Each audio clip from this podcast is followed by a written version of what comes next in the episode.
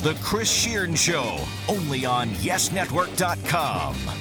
Hey, everybody, welcome to another edition of the Chris Shearn Show podcast. It's your lovely and talented host, Chris Shearn, with your lovely and talented producer and co host, Doug Williams. Hi, How Doug. very modest of you, Chris. Anywho, we're both delightful. You should come out, hang out, have a couple of adult beverages. You'll see how delightful we are. Actually, Doug and I never had a couple of adult beverages together. We're gonna We have, can, though. We're gonna we- have to change that. yeah, we should. We can and we should. we could commiserate on the Yankees, and we're going to get to them in a bit. But uh, the big news, not only around this building, but around the entire NBA, and you know, the NBA goes around the world, so maybe around the world. Not sure that they're, um, you know, thinking about this in Kuala Lumpur, but uh, Jason Kidd is your new head coach of the Milwaukee Bucks. And when this started breaking the other night, and great job by uh, Tim Bontemps and uh, Mike Vaccaro, uh, you know, I just started shaking my head. It was Saturday. It was during the Yankee game, and I was here for extra innings. And this starts coming around on Twitter, and I'm just like, "Wait, what? the Bucks? What, what what is going on?" You know. Then you know the little pieces of the story start coming out Kidd went to the Nets, he wanted to. He didn't want to get Billy King fired, but he wanted to supersede him in the hierarchy that is the Nets right now. And Mikhail Prokhorov uh, basically, and, and the Nets organization basically told Kidd, get bent. It's not happening. And then you read the article by Mike Vaccaro, which was a great read, by the way, uh, Vaccaro from the Post, and he brought up you know, Kidd's checkered past uh, when it comes to coaches. uh, back at Cal when he was 18, 18, he got his coach fired at Cal. And then, of course, you remember he comes to the Nets, and I'm fast forwarding a bit here, but he gets Byron Scott out of here. And then it was a power play when he wanted Rod Thorn to trade him to the Mavericks. And finally, Rod Thorn caved and said, "Fine, you know, this guy just has a sense of wearing you down, I guess." And then this past year, he puts Lawrence Frank on the TPS reports, and Frank, making six million dollars, is relegated to sitting at home and typing up reports on his computer about the Nets instead of being on the bench. And Jason Kidd, who was in his first year as head coach, you look down the bench, the only one with like solid NBA assistant experience was Roy Rogers. That was it. And you know, they get off to the 10 and 21 start.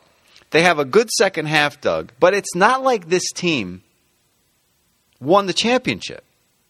Correct me if I'm wrong, but Gregg Popovich and the Spurs won the title. Did they not?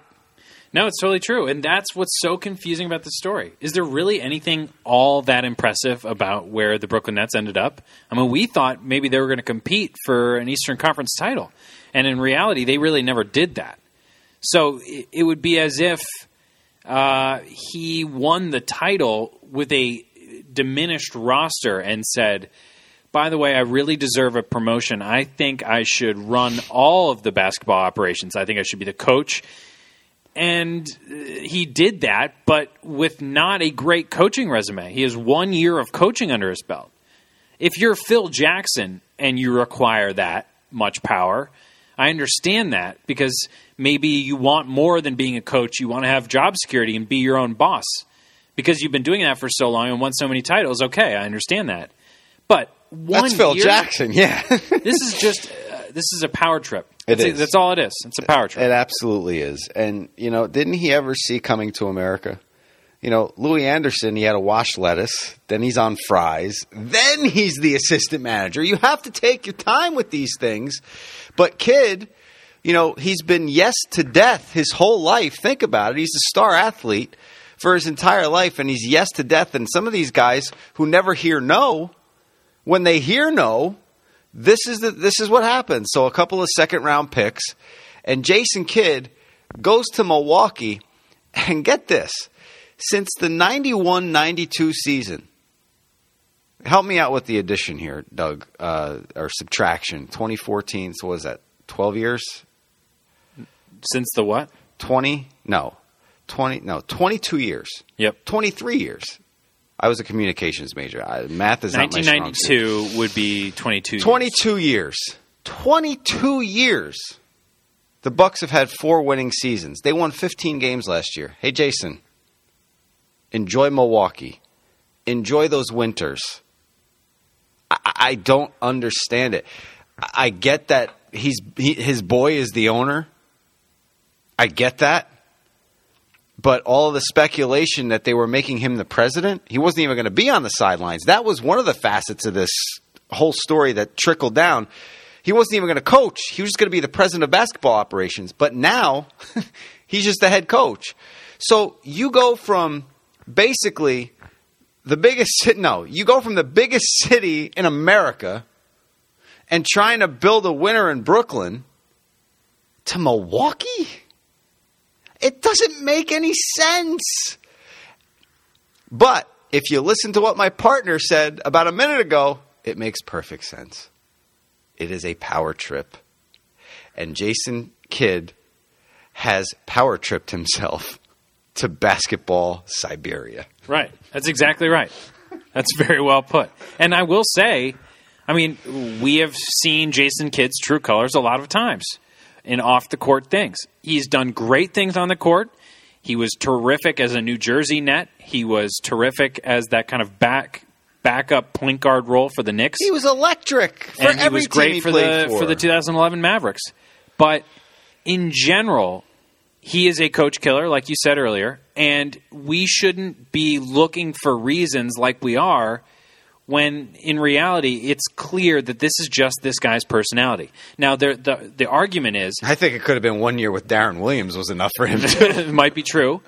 They obviously did not see eye to eye, but here's That's not even a joke either. And and they were they were friends coming in. And I, I'm being completely serious. Chris, do you think that this move had anything to do with the future of the Brooklyn Nets? Do you think Jason Kidd said, This is an old roster. I want to get out of here? Because I don't think that's the case. A lot of people do, because I don't think Milwaukee's future is that much brighter, to be honest. Well, I know they drafted I know they Jabari Jabari Parker. That's one guy. and they have Giannis Antetokounmpo.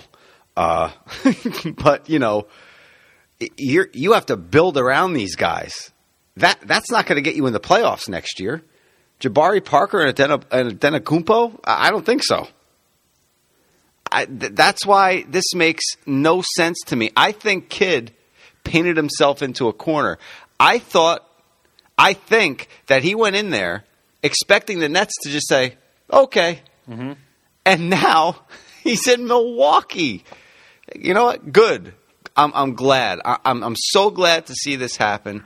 We won't have to sit there and listen to these post game press conferences where he just looks at the camera and smiles and gives you absolutely nothing. This is the reason I loved PJ Carlesimo. This is the reason I loved Avery Johnson, who I think should still be there. And this is going to be the Nets' fourth coach in the last 19 months. That's a great stat. Fourth coach in the last 19 months. How do you win like that? You know, Mikhail Prokhorov, for all of his business savvy and, and how he wanted to bring a championship within the first five years that he purchased this team, I- I don't know what's going on. Maybe he, you know, he's too caught up in, in his dealings in Russia, but he needs to spend a little bit more time on his basketball team in Brooklyn. He does. I got to be brutally honest here. Because you look at this, in a span of two hours, Doug, you had the Kidd story break, and then Andray Blatche's Instagram had F Brooklyn on it. In a matter of two hours. I mean, you couldn't put Wiley Coyote screwing down the dynamite plunger quick enough on the Brooklyn Nets, who just made it to the second round and could have beaten the Heat. They had opportunity to beat Miami in the second round. And in two hours, once the season ends, this team is going to hell in a handbasket. What's going on? And I don't know. I know you don't have the answer. I mean, I, I, I'm trying to think if there's any. Listen, the one bright spot for the Nets, I think, I you know I can't claim to be the the biggest Nets expert in the X's and O's, but Joe Johnson really shined last year as a star of this team and the go-to guy. He's not just a pure shooter; definitely He's a terrific shooter Definitely and a was. terrific athlete. He put the team on his back. But other than that, I mean, they're going to lose. They've lost Andray Blatche already. Obviously, they've lost Alan Anderson. well, he They're said losing- he was hacked. they- they're losing a lot of the you know little pieces that helped them last year. Now they they're old and, and beat up and without a coach. They need to hire a coach if they're planning Yeah. on on signing any high level free Well, agents. Paul Pierce is in the wind. Kevin Garnett is in the wind. Even though, I mean, Kevin Garnett was done this past year. He he gave you good minutes in the playoffs. He, I don't want to completely poo poo Kevin Garnett because he did give you good minutes in the playoffs, but he was a ghost during the regular season. And you know, he he starts the game. He's basically out four minutes later, and he's not coming back until the end of the second quarter. I, I I don't really know what that does for your team. And then he missed a stretch of like 19 to 25 games with the back spasms. Uh, and, and like I said, he did come back and give Jason Kidd some good minutes in the playoffs, but you got to cut ties with this guy. He's a roster spot. You know, who knows what they're going to have in Brooke Lopez next year. But first things first, in order for the rest of the dominoes to fall into place, you need to get a head coach. Exactly. Paul Pierce isn't going to sign with the Nets until they have a head coach, and it's got to be a head coach that he's going to want to play for. If you ask me, and I dealt with Lionel Hollins when he was with the Grizzlies when they played the Nets, I think he's the perfect fit for this team. I That's really exactly do. what I said earlier today. And I hope Billy King goes in that direction. Now, Hollins might not take the job, but ah, that's the guy they have to bring in. And they need the guy to come in and put his foot down. And guys like Deron Williams, hey, it's my way or there's the door. We'll find a place for you to go. That's what this has to be. Enough with this coddling of the superstars. They need a guy to come in, lay the law down, and then adhere to those laws. This team, who, as you said, is up in the air right now with as as far as the talent goes and as far as the free agents coming back here. You don't know if Paul Pierce is going to come back. You know Kirilenko is back in the fold. But this this is just bizarre. I, I've never seen. I've been following sports my entire life. I've never seen anything like this. I said the exact same thing today about uh, Lionel Hollins. Um, people say Mark Jackson, and as great as Mark Jackson is, he did well with a young team in Golden State. And people are saying Messina, the guy from uh, Italy, but you don't want a young No. or inexperienced No. coach coming in because, like you said, he'll coddle the superstars. He'll be afraid to make the, su- difficult the decisions. inmates will run the asylum. Right. You can You cannot have that with this you team. need a veteran coach who, you know, in Lionel Hollins's case, he brought, you know, the Memphis Grizzlies to the Western Conference Championship Yeah. two years ago. yeah. So, then he got fired. yeah, nice. Classic NBA. But George Karl was the coach of the year. Fired. just remember that that might not be the sexy pick when when the Nets hire a coach, but if they get Hollins, that's the right decision and a very solid coach. So yeah, yeah, and you know a lot of people saying Lawrence Frank. Uh, listen, he's right there. He he's in the wings, and he's getting paid to do reports right now and nothing else. yeah, I'm but need those exactly. Reports. I'm going to need you to come in on Saturday. yeah. Um, Lumbergh. but this is this is why you cannot have Lawrence Frank coach this team. I love L. Frank. Thought he was a great coach. Think he is a great coach. But he was put out to pasture. And if you bring him back, you think these guys are going to respect Lawrence Frank? You think they're going to get behind what Lawrence Frank has to say? Correct me if I'm wrong. Lawrence Frank's ship has sailed here. He could get another coaching job elsewhere in the NBA. But after what happened last year, when he was basically, I can't use the word I want to use, it was in my head, but sometimes the mouth works faster than the brain, but this time the brain worked faster than the mouth, so I'm going to keep it to myself. But the way he was treated was unreal. I understand that to an extent, the treatment needed to be done because the team needed to move forward and there couldn't be any controversy on the bench with who was calling a play and but for the first half of the season when the Nets did go 10 and 21 Jason Kidd didn't even get up off the bench. He I, I don't know what was going on with that team. And I think that was getting to Frank and I think that's why you started having those back and forths and the tete-a-tetes, and you know, it finally came to a head in Orlando in early November, and uh, Frank was gone. Yeah, I thought I would never say this, at least for the you know foreseeable future. But looks like uh, the Nets are the more dysfunctional basketball team in New York right Yeah, who who would who would who would have thunk that? I mean, everybody. It, it just it seems like right now, unless they get Hollins and and right the ship immediately, and I think that's what Billy King has to do. He can't make any rash decisions, and he's going to take his time to be you know dot all the i's and cross all the t's. But the Knicks right now are the more grounded franchise. Who who in in a million years, a month ago, or, or before they hired Phil Jackson, did would you think in the next five years the Knicks would be on the going to the high road or the Nets? Yeah, I mean, obviously, it, it's smart what they've done. The Knicks, it's it's kind of like, all right, we make this big trade, we get somehow Mm-hmm. they got a suitor for Raymond Felton. I mean, that is a miracle, but they're going in the right direction. And then right now, the the Nets they've got to clean up their act a little bit. Now, it's not their fault that Jason Kidd did this. Really, I mean, it really isn't. I guess looking back on it, it's their fault for hiring him, but they could have never seen this. I've never seen I've never seen anything like this. Listen, it, it just picture someone with a backhanded slap of a best friend who just did the biggest favor for them in their entire life. To me, that's what this is with Jason Kidd. They hire this guy. They coddle to his every need. They get Paul Pierce. They get Kevin Garnett. Then they bring in Kidd. That was after they got them. So be it. Then they retire his number. They have a night and retire his number. And he, he pulls this? To me, I'm sorry, but there has to be a certain amount of loyalty. I get these are businesses being run. Maybe it's just me. Maybe it's the way I was raised. But you should be loyal to your company. You should. If they're loyal to you, that should be reciprocal.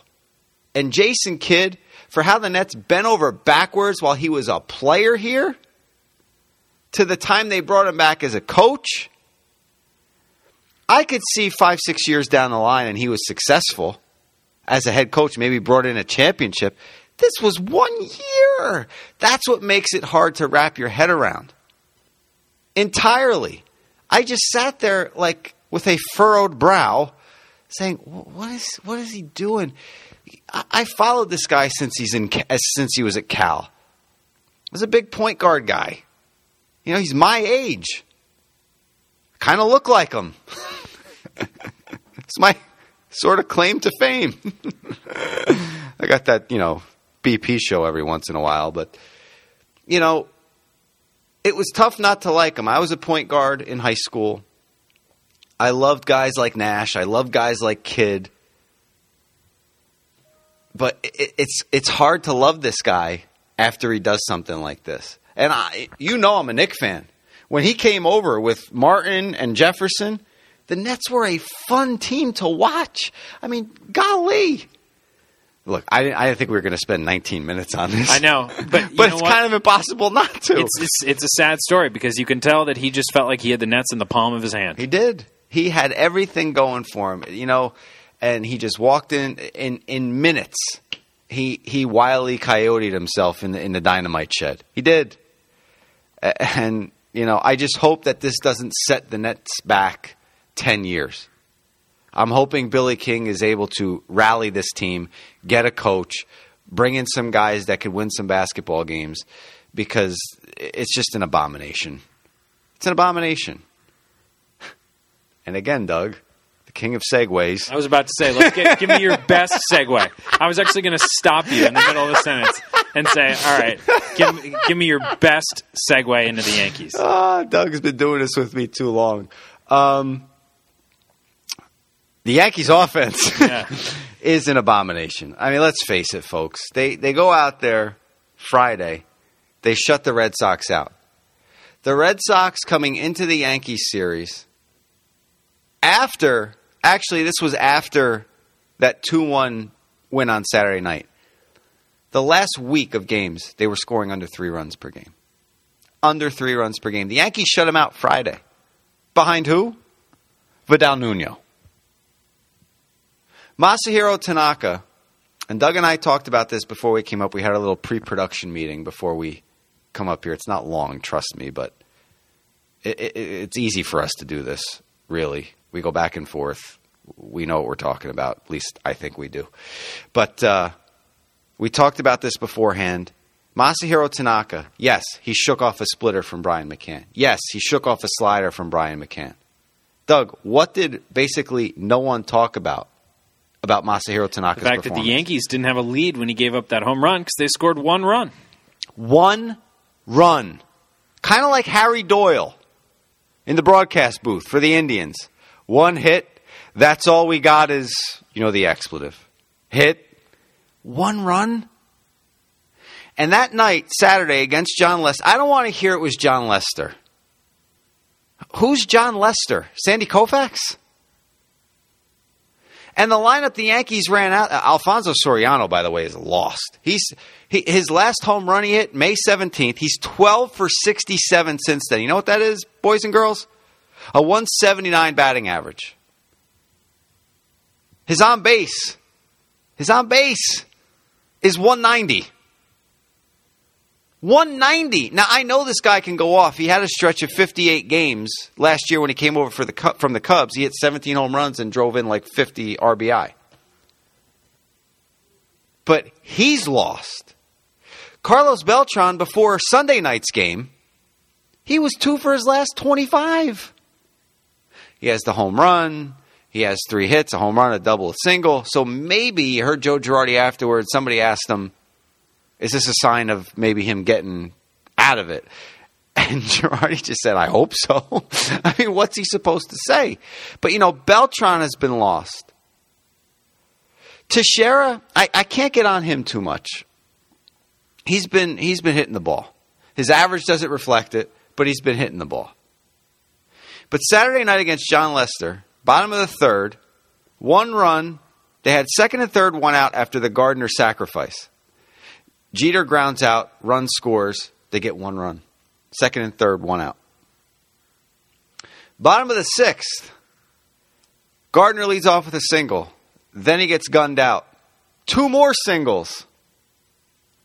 Teixeira and Beltran, your two big bombers coming up. Out. Out. Lester out of the inning. They had opportunities. These are the opportunities, especially when Tanaka's pitching, that you have to cash in on. This guy goes out there, he makes two mistakes, one to Cody Ross, and maybe it was maybe it was Tanaka saying, "You know what? I'm going to blow this guy away." Maybe it was a personal challenge for him. I don't want to throw a splitter. I don't want to throw the slider. I want to blow this guy away. He wanted to make a statement. Made a mistake. And the location wasn't bad either. Napoli just he put a good swing on it and he barely got it over the wall and right. And then he comes in the dugout and he's laughing and he says, "What an idiot!" Which people, you know, Yankee fans got their collective panties in a bunch. It's it's a guy playing baseball. These are these are big kids, and Tanaka was an idiot. Let's be honest. He even alluded to the fact that he was after the game himself. Let's make one thing perfectly clear, though. If Alex Rodriguez, and I got to tip the cap to Troy Benjamin, my producer, over the weekend, if Alex Rodriguez came in the dugout and called a Red Sox pitcher an idiot, my goodness, we'd have discussions on SportsCenter. We'd have knockdown, drag out conversations around the water cooler. But it was Mike Napoli.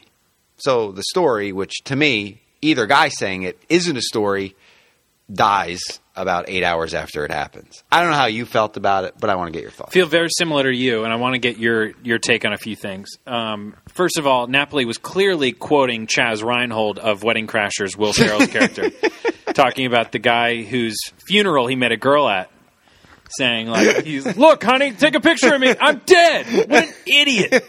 So he's clearly quoting him. So I didn't take offense to it. Um, I felt the exact same way uh, about Tanaka's fastball as you did. I think because we're both pitchers. Right. I did that a lot. Sometimes throwing off speed to a guy with power, even though it's technically the right thing to do, the idea of hanging one is always in the back of your mind. If you feel like it's, think about it. It was the last pitch he was going to throw. He knew that. He had two strikes and two outs on Napoli. He thought, I've been saving up this fastball all game. I have a 96 mile an hour fastball in the tank. I want to blow him away. I don't want to get caught hanging a splitter because my arm's a little tired. I want to blow him away. Save that thought for a second. And before you go on, I just want to say, because it's fresh in my head, he deserved it. He threw eight, and how many outs were there when, when he came when Napoli came up? I think one. He threw eight and a third innings of pretty much pristine baseball. If he wants to shake McCann off and get this guy out the way he wants to get him out, so be it. yeah, he earned that right. He did. And if, if he thought that that was the last pitch he was going to throw, blow him away, you can do it. I mean, I, I did not get that up in arms about one pitch. Um, the other thing I will say about this Yankees offense, Chris, I, I I like Joe Girardi. I think he's generally a very good manager, but this year he has had an inability to me to stick to his guns with that offense. He is. We all know Joe Girardi likes to cycle people in and out and rest people, and that's a big part of his job as a manager. But think about Brian McCann and think about Carlos Beltran and Alfonso Soriano. Most of them are not playing every day. Carlos Beltran, for the last four or five games, Girardi stuck with him. Look what happened yesterday. Looks like he's finally back in a groove. And Soriano's a guy that you need to run out there. Right. He's never going to come out Right, exactly. So if I'm Joe Girardi, I understand putting Ichiro out there. He's hitting 300. Why not? And if I'm Joe Girardi with Kelly Johnson and Solarte, I understand running Solarte out there. Why not? But you need to give this, these guys a chance. Play them four or five straight games. Mm-hmm. Let them get in a groove. Brian McCann, when he goes three for four, don't play Francisco Cervelli the next night. Let the utility guys be utility guys. Right. He will recover enough to play. It's not going to kill them to play two straight games. So, in my opinion, I think the slump of Alfonso Soriano in particular is solely on the shoulders of Girardi. You got to give him a chance. You're paying him like a starter. Now you need to let him be one. Yeah, and eh, like I said, the guy can go off at any time. I know he's another year older, but if he could come over here last year from the Cubs and have that stretch with the Yankees, don't you think if he gets a couple, he's gonna Yeah. he's gonna start again? He's a streaky hitter, but you're not going to have that good side of streakiness if you're not playing every day. Like if you're a streaky bench player, you're not in the big leagues because bench players aren't allowed to really be streaky. Alfonso Soriano is a starter. Yeah, and Chase Whitley's a reliever. So people who put all their eggs in the Chase Whitley basket, we I think we mentioned it on the last podcast that the bubble was going to burst sooner or later. You're you're basically dealing with a number one, and I was respectful with Kuroda calling him a, a four on another team, but you could really look at this as a one in, Ta- in Tanaka and four fives, really? And your offense has to come to play every night, you know, with a lackluster pitching staff. And let's listen. Another thing that, that shot out at me, one thing on Tanaka and then the, the Yankees pitching Sunday night. Tanaka, in the first inning, he faced Napoli. This is why I scratched my head on that fastball. But then, after I thought about it a while, I had my attitude that we just discussed. But in the first inning, or second inning, he faced Napoli. I forget which one it was, but he had him 1 2, just like he did in the ninth, but he nibbled and he walked him. He was a pitcher. You know, he's like, all right, I'm not going to let this guy beat me. It was a slider that just missed on the outside corner. It was a splitter that just missed.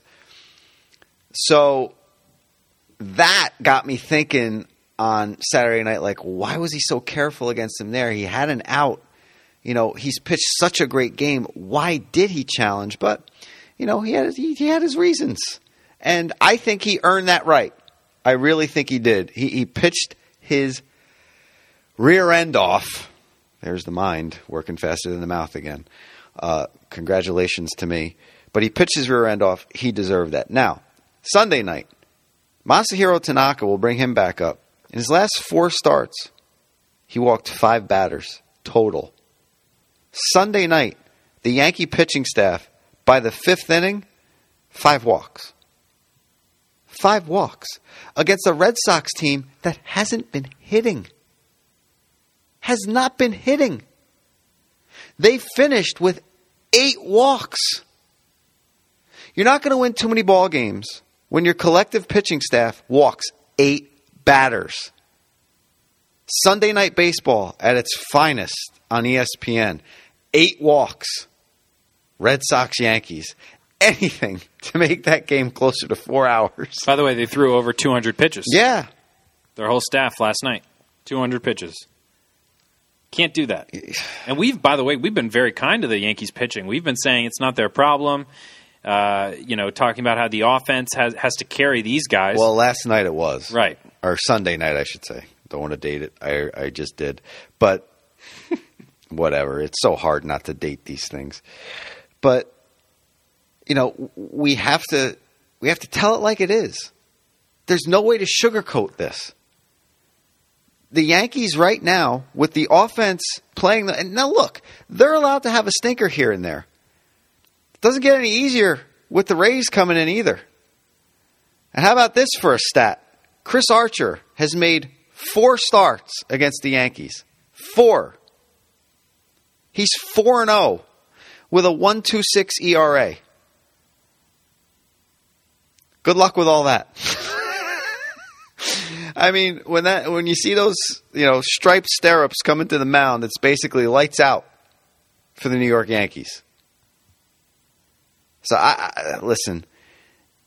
This is the kind of game though that the offense could collectively break out. And what I was thinking about earlier today was, you know, sometimes you get individual guys going through their slumps, which you could you could weather that storm.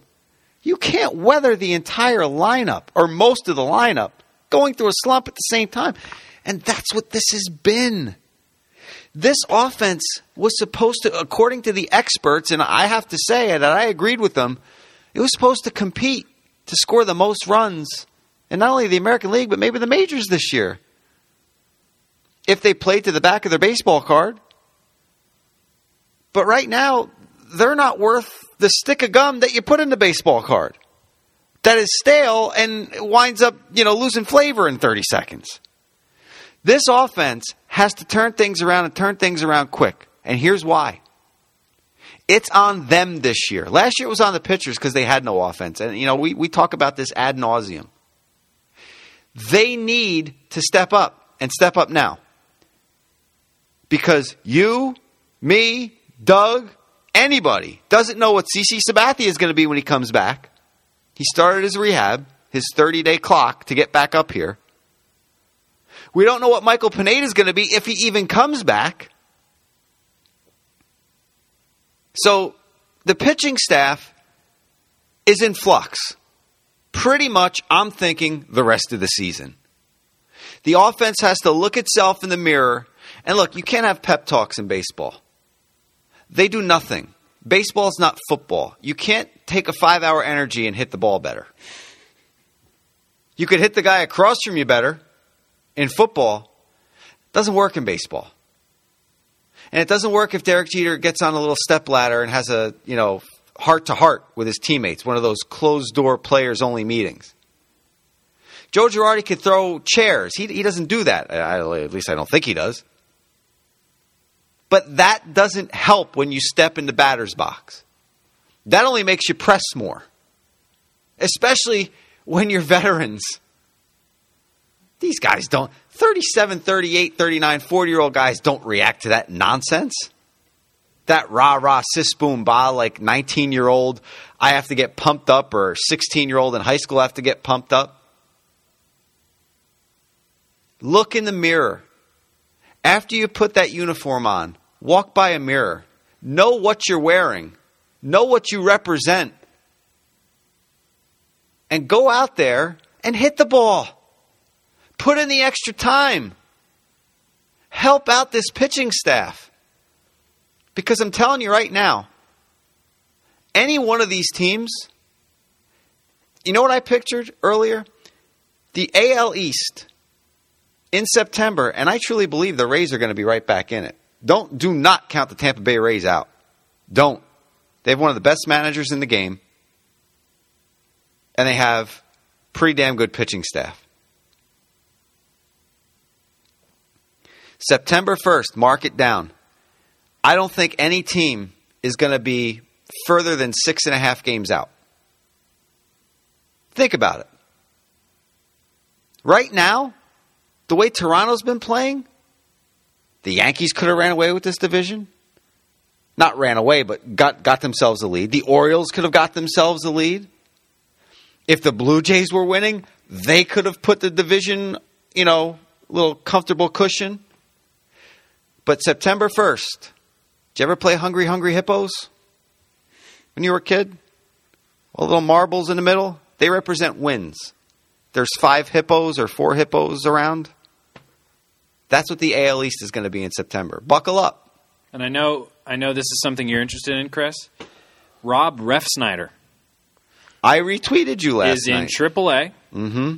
and he's hitting 536 in his last 10 games, and he's nine for his last 14. Call him up. He's hit over 330 at both levels this year, and guess where he plays? He plays second base, a position that the Yankees have, have gotten almost no What's productivity. out Brian. Roberts? Brian Roberts is hitting, I think, 239 maybe. And what about his last? I thought I think you tweeted. last 10 he's he's three for his last 20 i mean these are the kind of things zoilo almonte is hitting home runs at every level he's going to come up and take somebody's job before too long i mean don't don't think that the yankees brass doesn't want to do this it makes them look good to have guys coming out of the minor mm-hmm. leagues and playing obviously nobody wants a guy with a massive contract to be on the bench but these things are going to start to happen if people don't start producing so i like your call to arms chris these guys are playing for their jobs. I mean, people are going to start getting DFA'd Hey. if, if this doesn't work out. it comes down to accountability, personal accountability. And the Yankees are very dangerously close to falling off the cliff. They are. You could only be. Now, look, the only reason why they're in a position they're in right now is because the rest of the AL East has been mediocre along with them. But sooner or later, don't you think the Orioles have a run in them? The Rays have a run in them? The defending champions have a run in them? They got Clay Buchholz back. They have to start hitting as well. You know, we're talking about, we talked about it a couple weeks ago, these two teams, the Yankees and Red Sox, who are perennial run scoring machines, you know, 1 2 in the majors, they're in the 20s. In the 20s. These offenses have to step up. The Yankees offense finally has to just step up. Doesn't have to be all nine guys. That would be nice. You got to get big hits. You know what? If they're shifting on you, I know this goes against popular thought. Lay down a bunt. Keep getting on. Make them stop shifting. Do something. One, one last thing I want to touch on before we sign off for this one, Doug. And I tweeted it last night. And people misconstrued what I said for plunking somebody. But what I tweeted was Mark Teixeira hit a home run on John Lackey. He didn't posterize him, he ran around the bases like he's supposed to. But the next time Teixeira got in the box, you know what the first pitch was? Under his chin. He came inside. And the fans oohed and awed like he threw at him. No. John Lackey's old school. John Lackey's a pitcher. That's how you pitch. You make the batter uncomfortable in the batter's box. That's your God given right to do that as a pitcher. Can someone, anyone in the Yankees staff come inside on David Ortiz? I'm not saying hit him. I don't want anybody to get hit. That's asinine. You know, those days with Don Drysdale and Bob, they're, they're done. Policing the game as a pitcher, it's dangerous. We know certain things now, and especially headhunting. How many times did Derek Jeter get hit, and, you know, and, and something wrong with his hand? Wasn't it Jeter and Soriano who got hit back to back by The same Pedro? game, yeah. I don't want anybody hit. I don't want anybody hurt. But you have to start pitching. David Ortiz has 450 career home runs. Chase Whitley couldn't have put it on a tee better last night for him. And it wasn't just, you know, just clearing the fence. It was in, it was into the section 203 where Bald Vinny is. Not his row. It was in a section. It was a bomb. Come inside, make the guy uncomfortable. And I'll tell you right now, Jose Ramirez was throwing gas last night. And he was throwing two seamers that were tailing away from that guy, and he couldn't catch up. He could not catch up. That's the first time, I think, in a long time, I've seen David Ortiz overmatched. And they were two seamers, and they were away from him. That's fine, but make the guy uncomfortable. Have him guess. He's not guessing when you're not making him uncomfortable. He's able to lean over the plate and he's able to destroy it. That's why he's so successful. I don't know if it's like a respect around the league or what. I know some people have come inside on him. And and hey Poppy, I don't I don't need you staring down a pitcher because I've seen it happen that they come inside and you stare him down like he just almost hit you in the head. Pitchers are allowed to do that. Even to you. Yeah, I have the same opinion on Poppy. I think he's earned respect He has. in I'm Boston. taking that away I from think him. he's earned respect in Boston, but I don't think he's earned respect anywhere else. No. He's not a surefire Hall of Famer. I mean, he's a designated hitter who's hit over 450 home runs. It's just you need people need to start pitching him like they're not afraid of him, and that, that's a great example. Chase Whitley, I, I wanted him to do the same thing. It didn't happen. and Whitley gives up the home run. He hits a bomb, and what does he do? He takes the bat and he flips it and shows up Whitley. Now, that to me, again, I'm not saying plunk him, but it he deserved to be brushed back. At the very least, it is next at bat and nothing, nothing. I, it, it boggles my mind. It boggles my mind how you could so blatantly show up a pitcher and and and not have any consequences. All right. I'm out of my ivory tower. I'm off my soapbox. I've said enough. Doug, anything? No? I am too. All right. Well, we hope you enjoyed this one. A 43 minute spectacle of sports talk here on the Chris Shearn Show. Don't forget, I didn't remind you at the beginning, I'll remind you now. And if you made it till now, you are a diehard Chris Shearn Show fan, and we respect you. And if you tweet us that you got this far, I have to get you a, a free t shirt or something. I have to. Maybe I'll reach into my uh, yes shirts and, and I'll. Uh, I'll FedEx you a polo or something. I don't know. But uh, if you tweet me that you made it this far and no skipping ahead, that's cheating. Uh, I'm going to quiz you on some of the things we talked about just in case. That's how Smart. You, that's how you get a polo. But anyway, for Doug Williams, I'm Chris Shearn. You can download this on iTunes for free 99, or you can go to yesnetwork.com, the easy way, and check us out as well. Till next time, thanks for listening, everybody.